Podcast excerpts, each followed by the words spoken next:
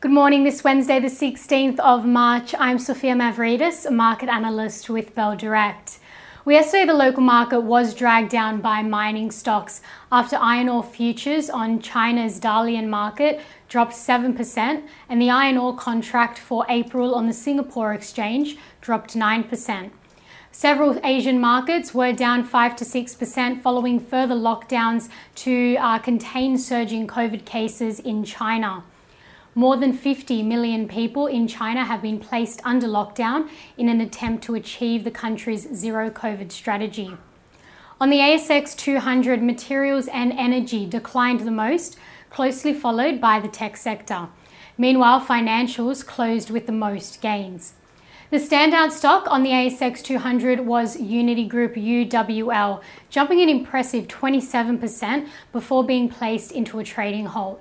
Now, this was amid speculation that the company is in a is in takeover talks with Vocus uh, with Vocus Group, and the offer is looking to be in the region of four to five dollars. Meanwhile, Chalice Mining and Champion Iron declined the most. And the most traded stocks by Bell Direct clients yesterday included Lake Resources, LKE, BHP Group, and Allkem, AKE. Now, US equities closed higher as a reading for wholesale inflation came in lighter than expected.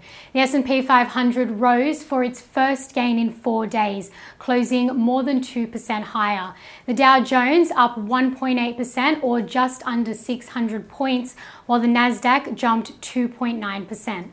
Now, looking to the day ahead, following the US, the SPI futures are suggesting the local market will rise 0.58% at the open this morning. Now, in commodities, oil has dropped a further 6.7%, now trading just under 96 US dollars, uh, and is now more than 25% below a recent 14 year high of $130.50 that it reached last week.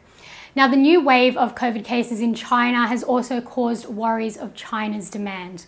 Gold is down to 1,917 US dollars an ounce after US Treasury yields surged past 2% as investors await for an upcoming rate hike from the Fed. And seaborne iron ore is 3.6% lower at 144 US dollars a ton. Now, some companies that are going ex dividend today include Data3, that's DTL, Ingham's Group, ING, and Money3 Corporation, MNY.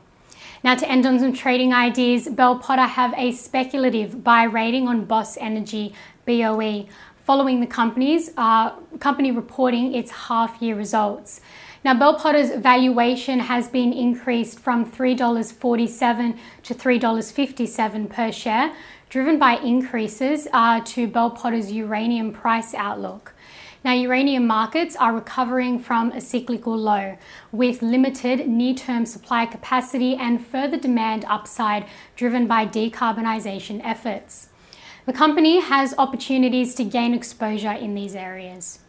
And Trading Central have identified a bullish signal in Aussie Broadband, that's ABB indicating that the price may rise from the close of $5.34 to the range of 6.10 to 6.30 over 58 days, according to the standard principles of technical analysis. And that's all we have time for this morning. I'm Sophia Mavridis with Bell Direct. Have a great day and happy trading.